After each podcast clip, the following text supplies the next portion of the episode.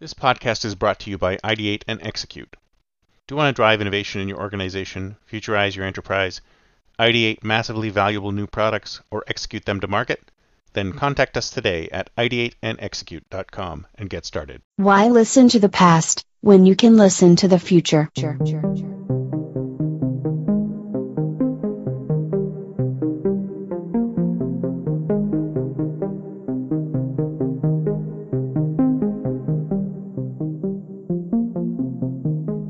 Welcome to the Think Future podcast, broadcasting from deep in the heart of Silicon Valley, California. We focus on innovation, startups, and the future, not necessarily those and not necessarily in that order. Here's your host.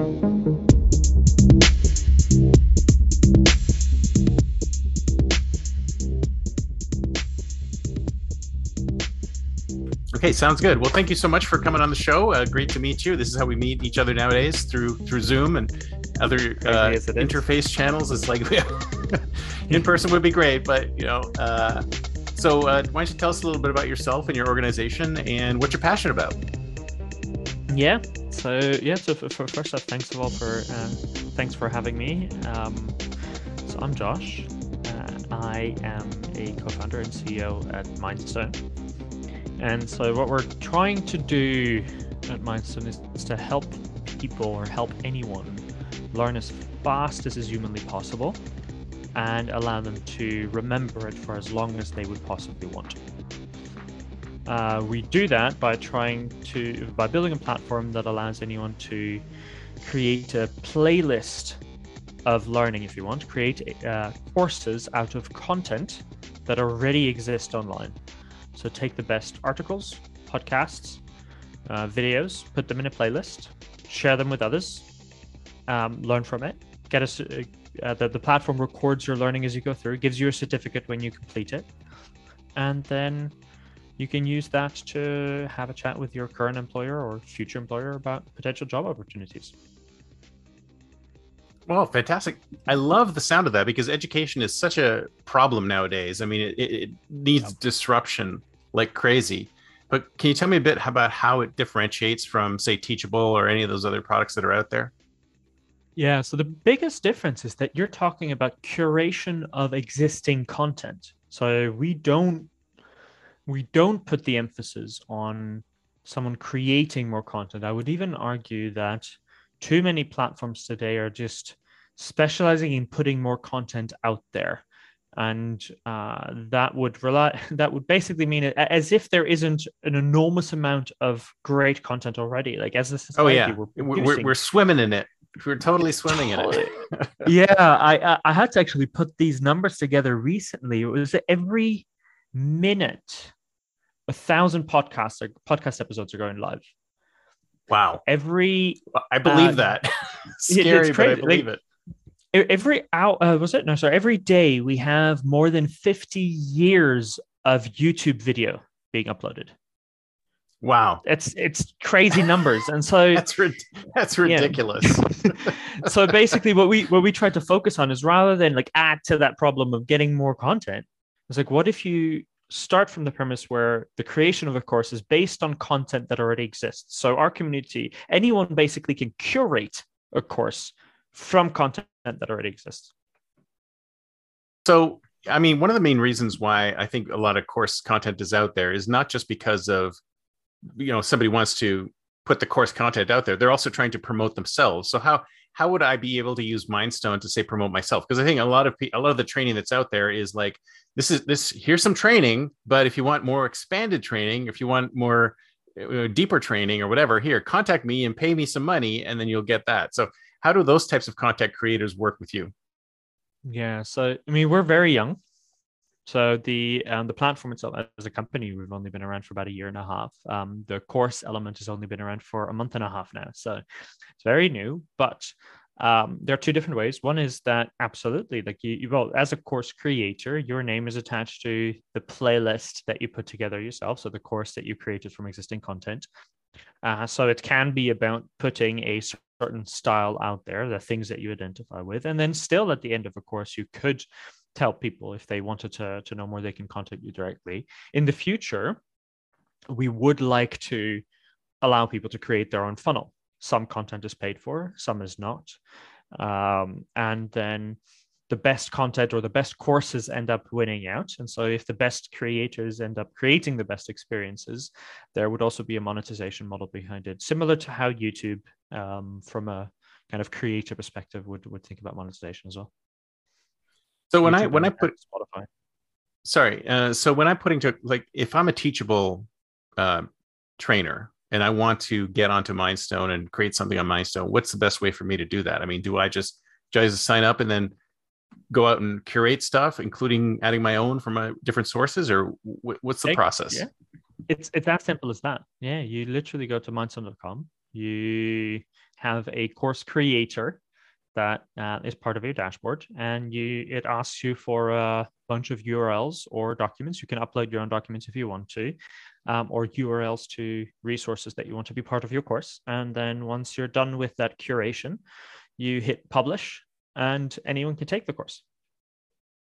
So that, what happens from, from a rights perspective? So let's say people have got videos out there on YouTube that are say the intro i see your intro to product management right so there's tons of product management videos out there tons yep. and tons of this stuff and some people have spent a lot of time and effort creating these things on youtube are they going to have an issue uh, as it being part of a mindstone course so there there are different answers to that question. First and foremost, we, as a course creator, indeed, we we want to make sure that course creators don't infringe on the copyright of anyone um, that they add to their course. But in most cases, this is actually first and foremost something that um, creators the content want, which is more more views out there. But second, also just the way that we've built it allows for the functioning uh, properly. So example that you just gave of a YouTube video, when you add that YouTube video to a course, we embed the YouTube video. And there's an official embedding mechanism that YouTube allows for any content that you want to place on a website. And so we embed it rather than copying the video in any in any way. Um, same is true for podcasts, for example, where most of the podcast hosts would prefer their content to be out there on a wide variety of platforms so long as the syndication is properly done and basically the creator has good access to all the metrics that, it come from.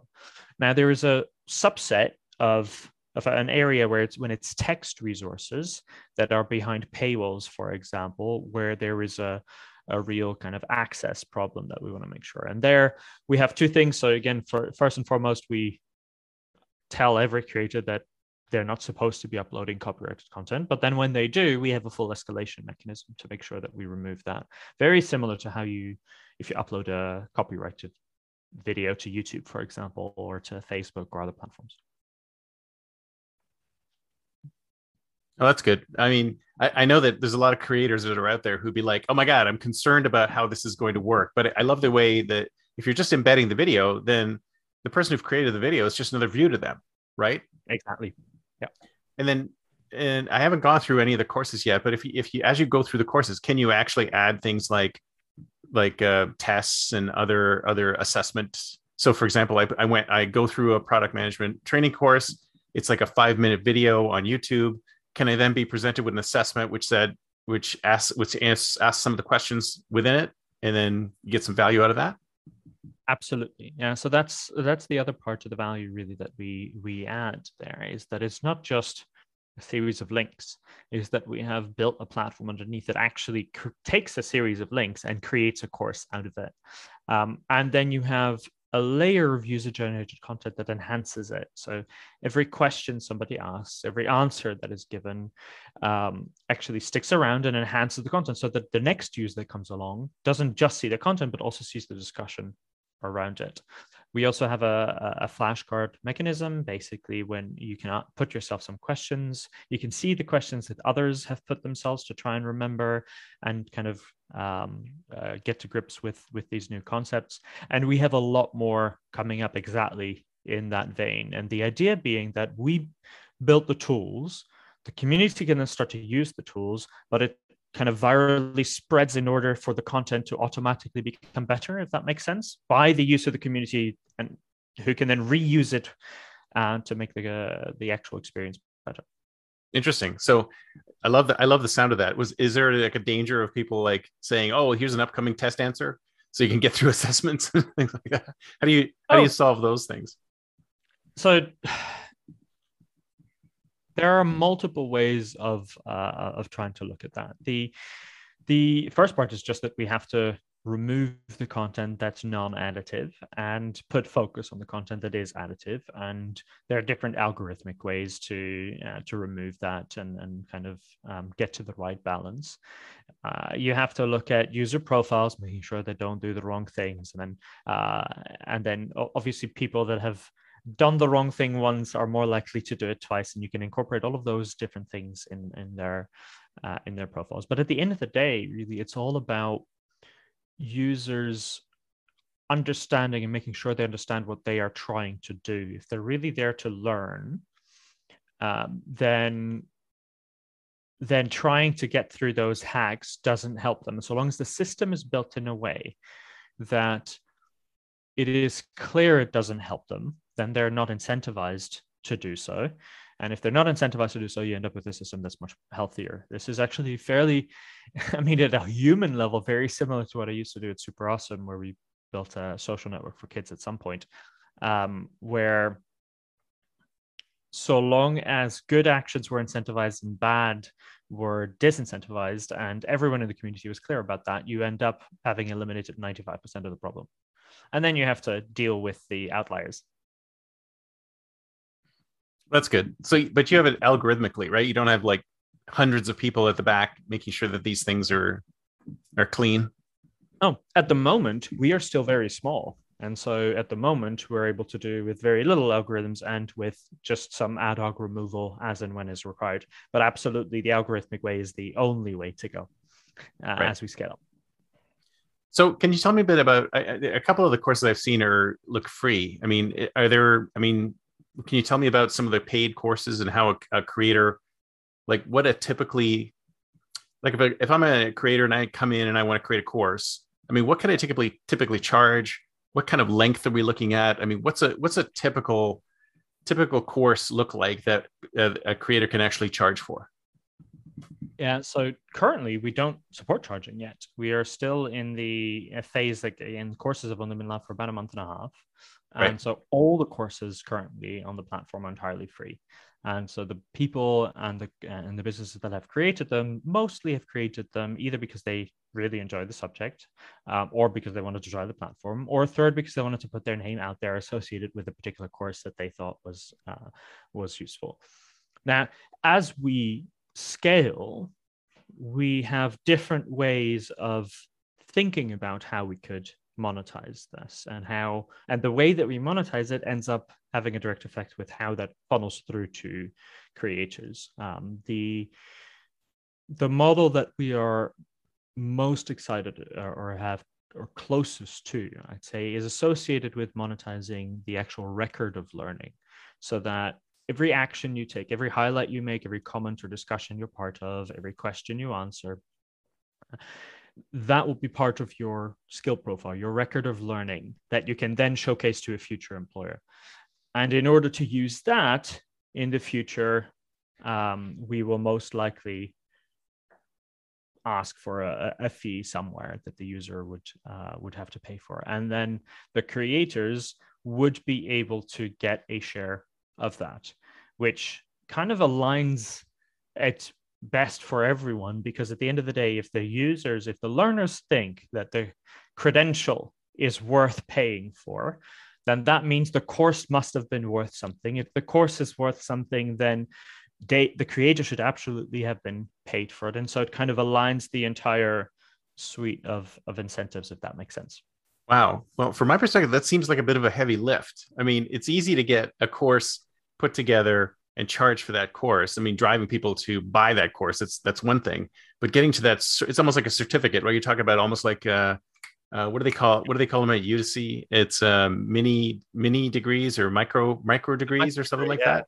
That that's kind of what you're offering here, right? Or thinking about offering is sort of a micro degree.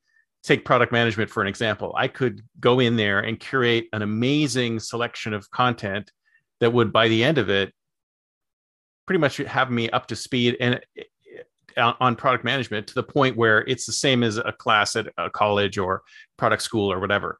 And I would be willing to pay like a thousand dollars or something like that to get that certification, and then that certification would be would be meaningful. But there's there seems like there's so many barriers to get to that point. I mean, do do you have a plan to work through that? Because I can totally see charging for like a well curated class, but not the certification. So I'm just curious about your business model and how you how you decided to go in that direction. Yeah, so it's and it's a really important question. The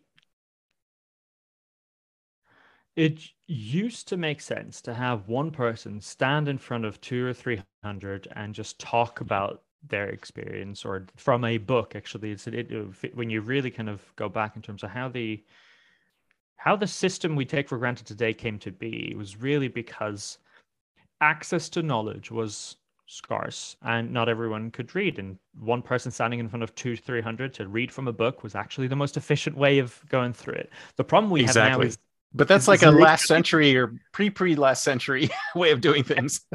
exactly. But now now we are literally in the opposite problem. There's too much information and it's hard to figure out what is the information I should actually pay attention to.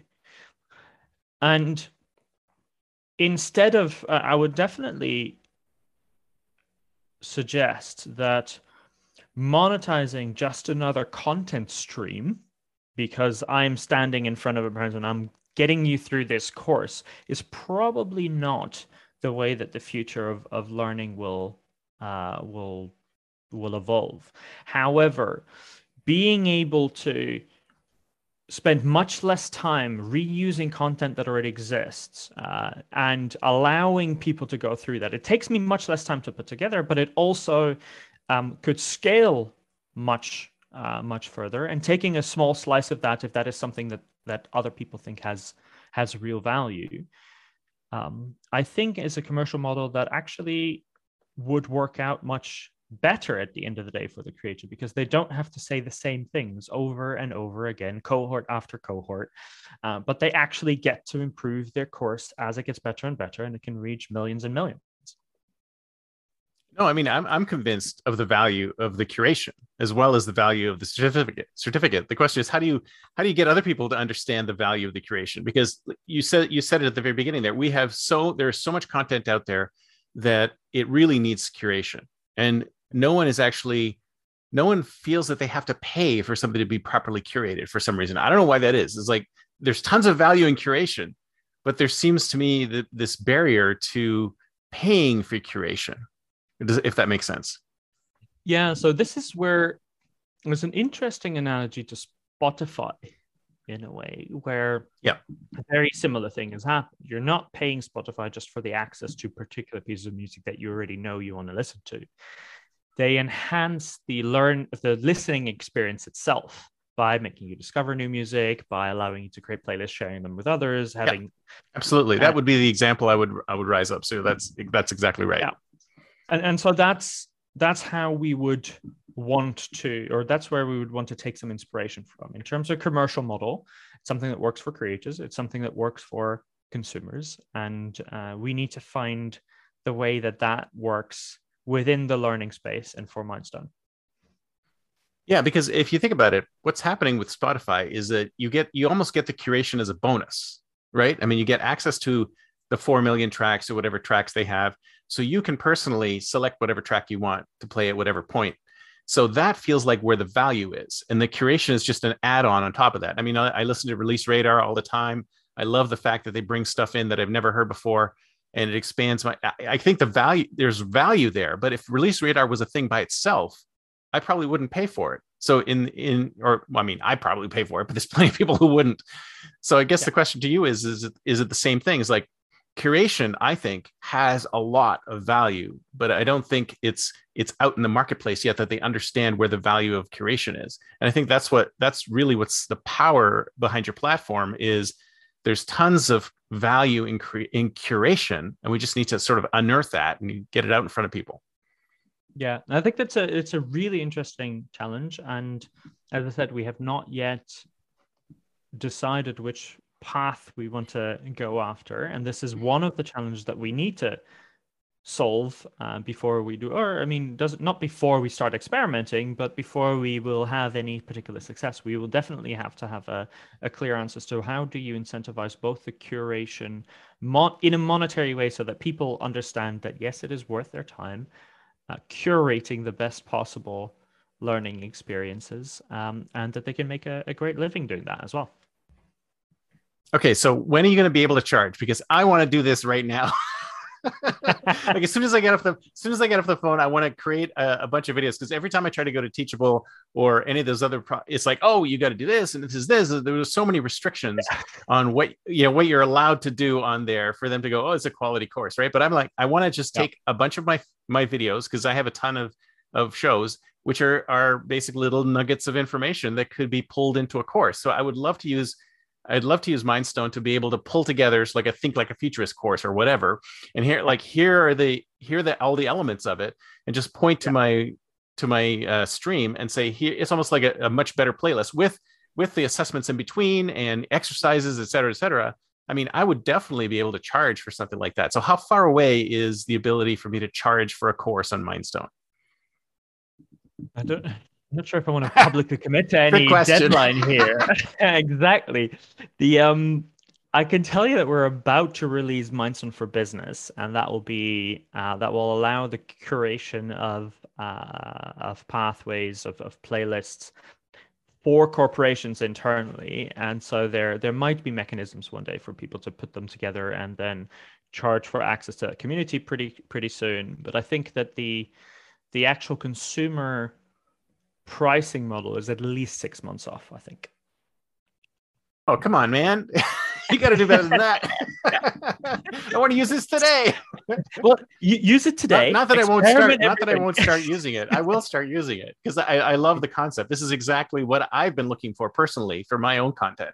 And I think there's tons of tons of other creators out there who would love to be able to do that because, like I said, I think that there's a lot of value in curation we just we, there's just no platforms out there that allow you to monetize curation. And i think that's one of the key things that you can do here is monetize curation. If you can monetize curation this is sort of like blows everything else open for people to curate. Because i mean i think that right now we have there's so much professional curation going on but there's very little personal creation that's monetizable right? I can cur- curate till the cows come home and i put stuff online and i'll get nothing out of it other than you know the enjoyment of having curated stuff right very, There's so very much, true. Yeah.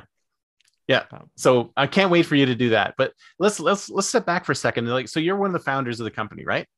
Yes.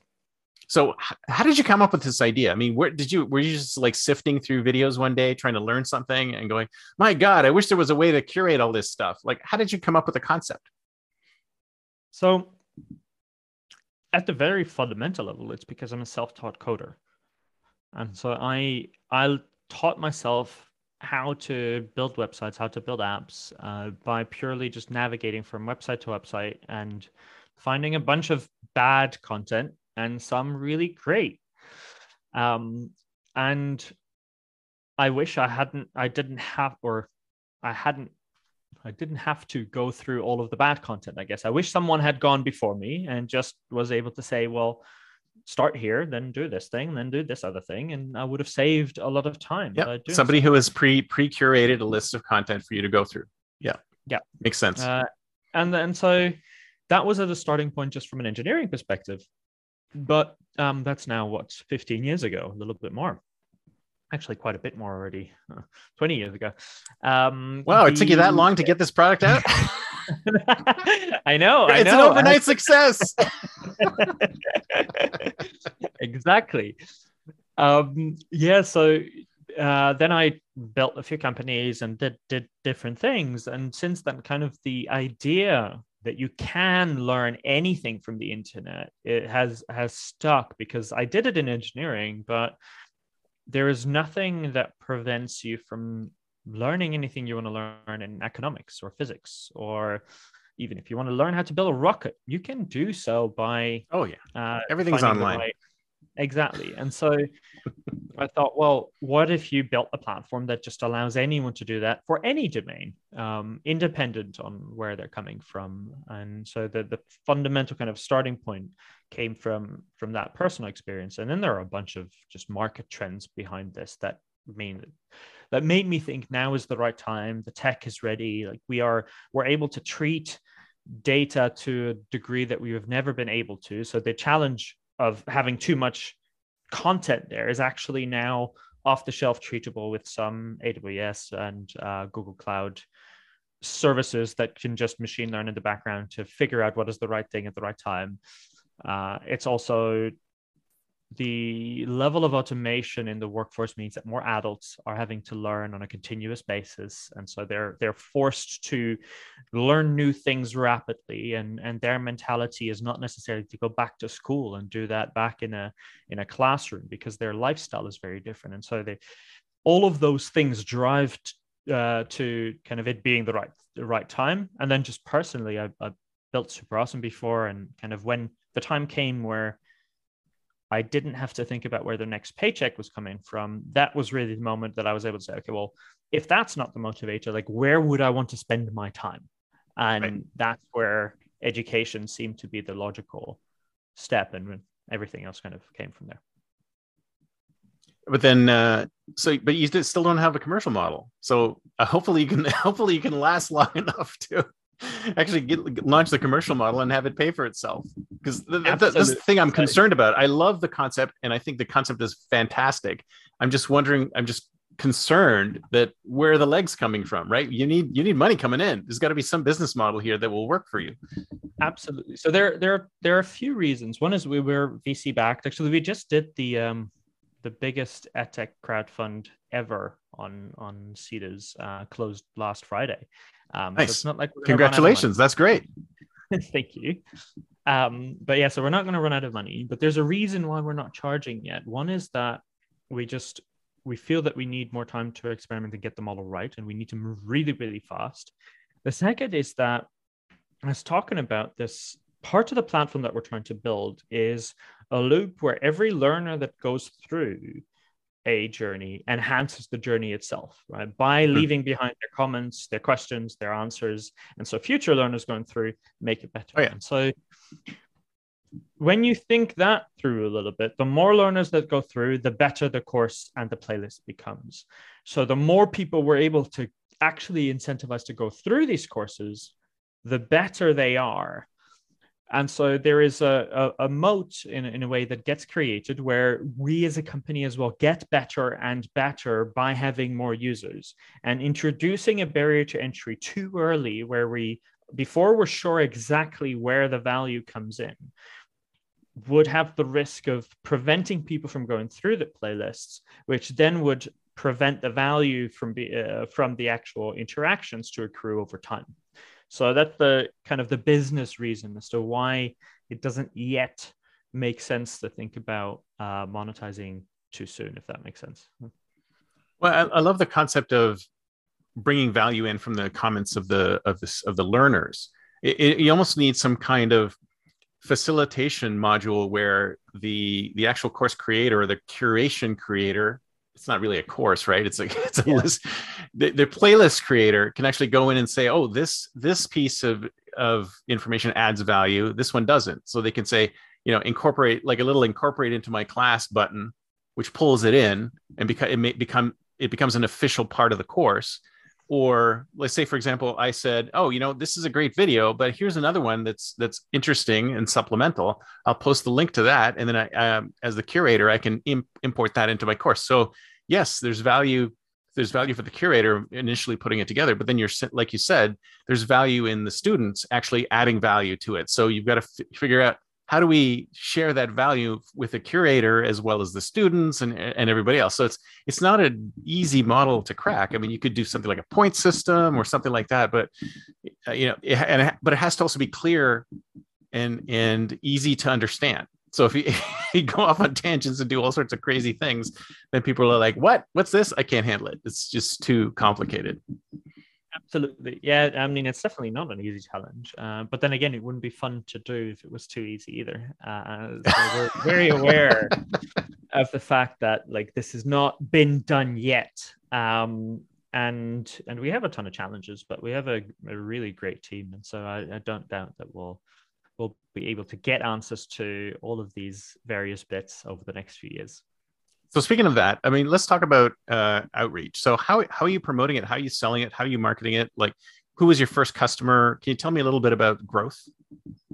Yeah. So uh, first customers were just people that we knew. So direct outreach in a way.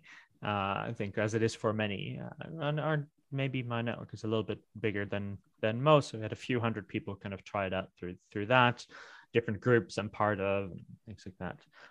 Uh, we then had very simple Google AdWords, a trickle, just like I think we started with like 10 pounds a day uh, of just some Google AdWords traffic that would filter through. It would allow us to optimize the messaging on the landing page to do some experiments with like one sign up flow over another sign up flow. Do people stick? Why are they not sticking? Um, it allows us to, ha- uh, to have automated triggers. So we had things like if a user signed up and they didn't come back for a week, offer them a call in exchange for like an Amazon voucher and things like that, which allowed us to then have multiple calls with users and start to go through that.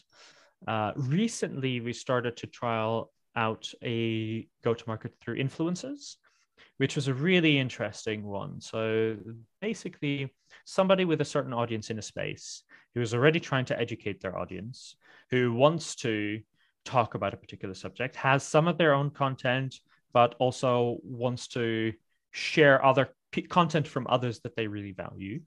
They put together a course and then they shout about the course that they created, which was a really interesting model um, because one, it seemed to resonate very strongly. Lots of uh, influencers were very happy to put that together and they they looked at it as another way of engaging and giving to their community which was uh, which is great um, but also it is a reproducible model so we can then figure out okay what is a space that we want to make sure we are solid in from a Mindstone perspective. We identify three or four different people. We ask them to come up with courses in their particular uh, fields of expertise.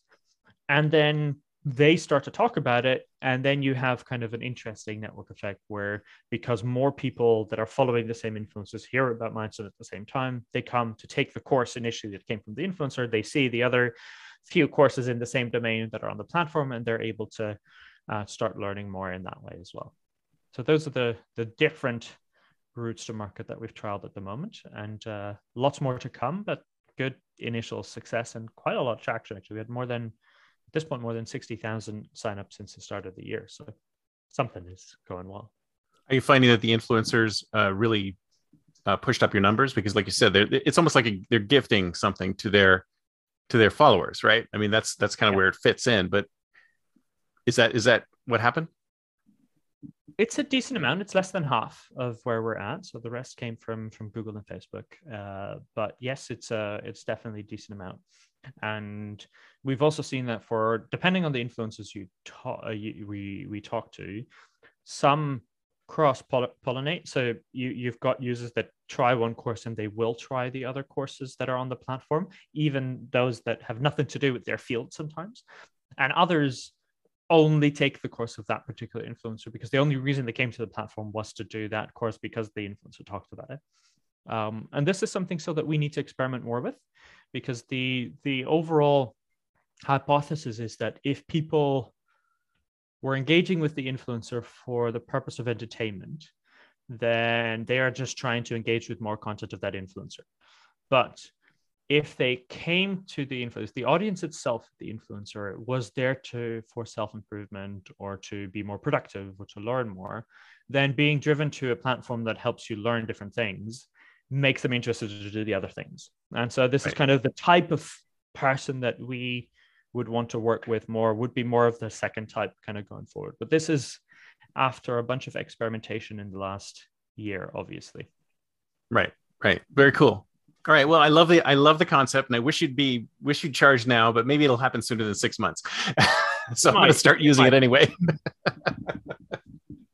but yeah, I mean, a, a, a multitude of models would probably be good. It's like uh, I want to charge, I want to give my course for free, or I want to charge for you know this particular stream that they get through, or I want I have a certificate at the end. So a multiple, but I'm just suggesting, yeah, you, know, you can do whatever works for you guys. So it is uh, time. Sorry, we will definitely get there. Okay, good. So it's time to think like a future. It's the year 2031. It's 10 years from now. Where is Mindstone going to be? Is it going to be automatically curating stuff for me and, and putting together a, a playlist of the stuff I need to know? What's it going to be doing? That's actually not far from it. So 2031, we will try to have built the world's knowledge and skill map and have mapped all of the content on the internet to that map understand the level of skill and knowledge that the person has and then map from their current place to whatever it is they want to master what that pathway looks like based on content that already exists. Interesting. So you're talking about automated curation. So we're taking the humans out of the out of the loop? In the long run the idea is indeed because the there is such a thing as the right piece of content for the right person based on the prior context that that person has. Oh, yeah, um, absolutely. Yeah. So, so these that, these engines that we have today totally fail in that, though. you totally fail. And that's where our challenge is there. But I think the the tech is starting to to get there, and there there are a bunch of different ideas for us to to be able to apply that. Yeah, because I mean, I would pay for a search engine that would be more effective than what I'm getting today right? It's like if something would be able to just present to me actual, real, relevant information that w- it would be relevant to me and not show me ads, I would pay for that. And it would be the same with that. It's like let's say, you know, I I'm applying for a job and I need a, an additional skill set to add to my resume. I be I should be able to go to I should be able to go to Mindstone and then it would automatically know hey you know here here's what you need to do to get to get to that level of skill i mean is that is that kind of yeah. what you're talking about that that's exactly it. So in, the goal formulation can come in multiple ways. It can be, I want to get better at physics, very very vague, and so different options presented. It can be, I want to become a financial director. And then, what does it mean to become a financial director? The system should be able to break that up into different milestones and then yeah. present you with a pathway to get to what would be the most common definition of a financial director um, and then different ways as well. But sometimes you want to get there the fastest you can possibly get it, and so there it'll be all about efficiency and getting you to the fundamentals very quickly. In other cases, it might be someone who is interested in becoming a financial director, but you know what? It's a long-term aim, and I really want to have I want to have fun whilst I am uh, trying to learn this this core uh, core skill. And so the pathway would be different again so I would be able to just say, you know, uh, or, or, say if I want to be an entrepreneur, right? I could say I have a full time job, but I, one day, you know, I have a passion making something. I could conceivably sort of in, uh, learn how to how to do that in dribs and drabs at the same time as I'm working. Exactly. And that would be yeah. So um, can you tell me about some of the what what what's on there today? Like, what's the majority of content on Mindstone? What what, what are people mostly training on, curating on? So I don't think that there is a majority there. I mean, we have courses from like the Bitcoin Association about fundamentals of fundamentals of Bitcoin to uh, the Body Collective, which did a course on uh, women over 40 and how to live your best self. Uh, there we have Flown, who did a course on deep work. Uh, Eamonn Carey, the MD at Techstars, who did a uh, course on how to build products customers love. So the, the spectrum is actually fairly large. Mm-hmm. Uh, I wouldn't say that we have enough courses to be able to tell you yet where are where are most of them getting created. Is there any particular area that you want to continue moving forward in, or is it more generalized? No, so absolutely, we do have a, a, a plan, kind of how we how, how we think about this um, from a go-to-market perspective, right? So, um, where we want to spend more time is in the sectors where job automation is or has the highest risk. Uh, people that need to or want to reskill or upskill in their current jobs. So think about accounting, right. finance, insurance. Um, those are probably some of the first industries that we will end up creating or incentivizing the creation of more courses very quickly um, mm-hmm. in order to to become a, a, more more useful place for those people to go. What about uh, things like coding, like software development? So we, yeah, so we can do that. I'd say that's probably the one space where there's a lot out there to try and help you to become a better coder. So, right. Although I think in the long run we will probably be able to accommodate that, I'm not sure in the short term it's the best outlet. Like the you, you, we want to focus on the places where the, these playlists do not exist and where the outlets to training and reskilling and upskilling are few, not many. Mm-hmm. So when when are you going to be bringing in the AI component? Because I really want to. I want that too. Is that is that like a year out? oh, that's a few years out. That's a few years out. Like we um, yeah, it's a that's that's the hardest thing from a technology perspective. Uh, it it won't be done overnight, even from a tech perspective, and even just from a business perspective. We first want to get the dynamics of the community properly right. Um, and actually, if anything, the amount of curation that we'll be able to generate as the community grows will allow us to build a better algorithm for uh, in the future when we think about automated um, path suggestions. Now, do you see do you see getting to a point where it's like fully AI, or is there always going to be a hybrid human AI curation? I'd say there would I can we can get to a point where the base is AI enhanced by people rather than the base being human enhanced by AI. Uh, so I definitely can see where the base system is ba- is purely AI, and then humans end up making it better. Right, but you don't see a, a time maybe maybe 50 years from now when it's just pure AI. Oh, absolutely, yes. Uh, I yeah. do. I do believe in the fact that at some point, uh, at some point, we're going to get there. Just maybe not in ten yet. But at, so at will it pay point, for me? The AI, the AI will be running the company at that point. So yeah.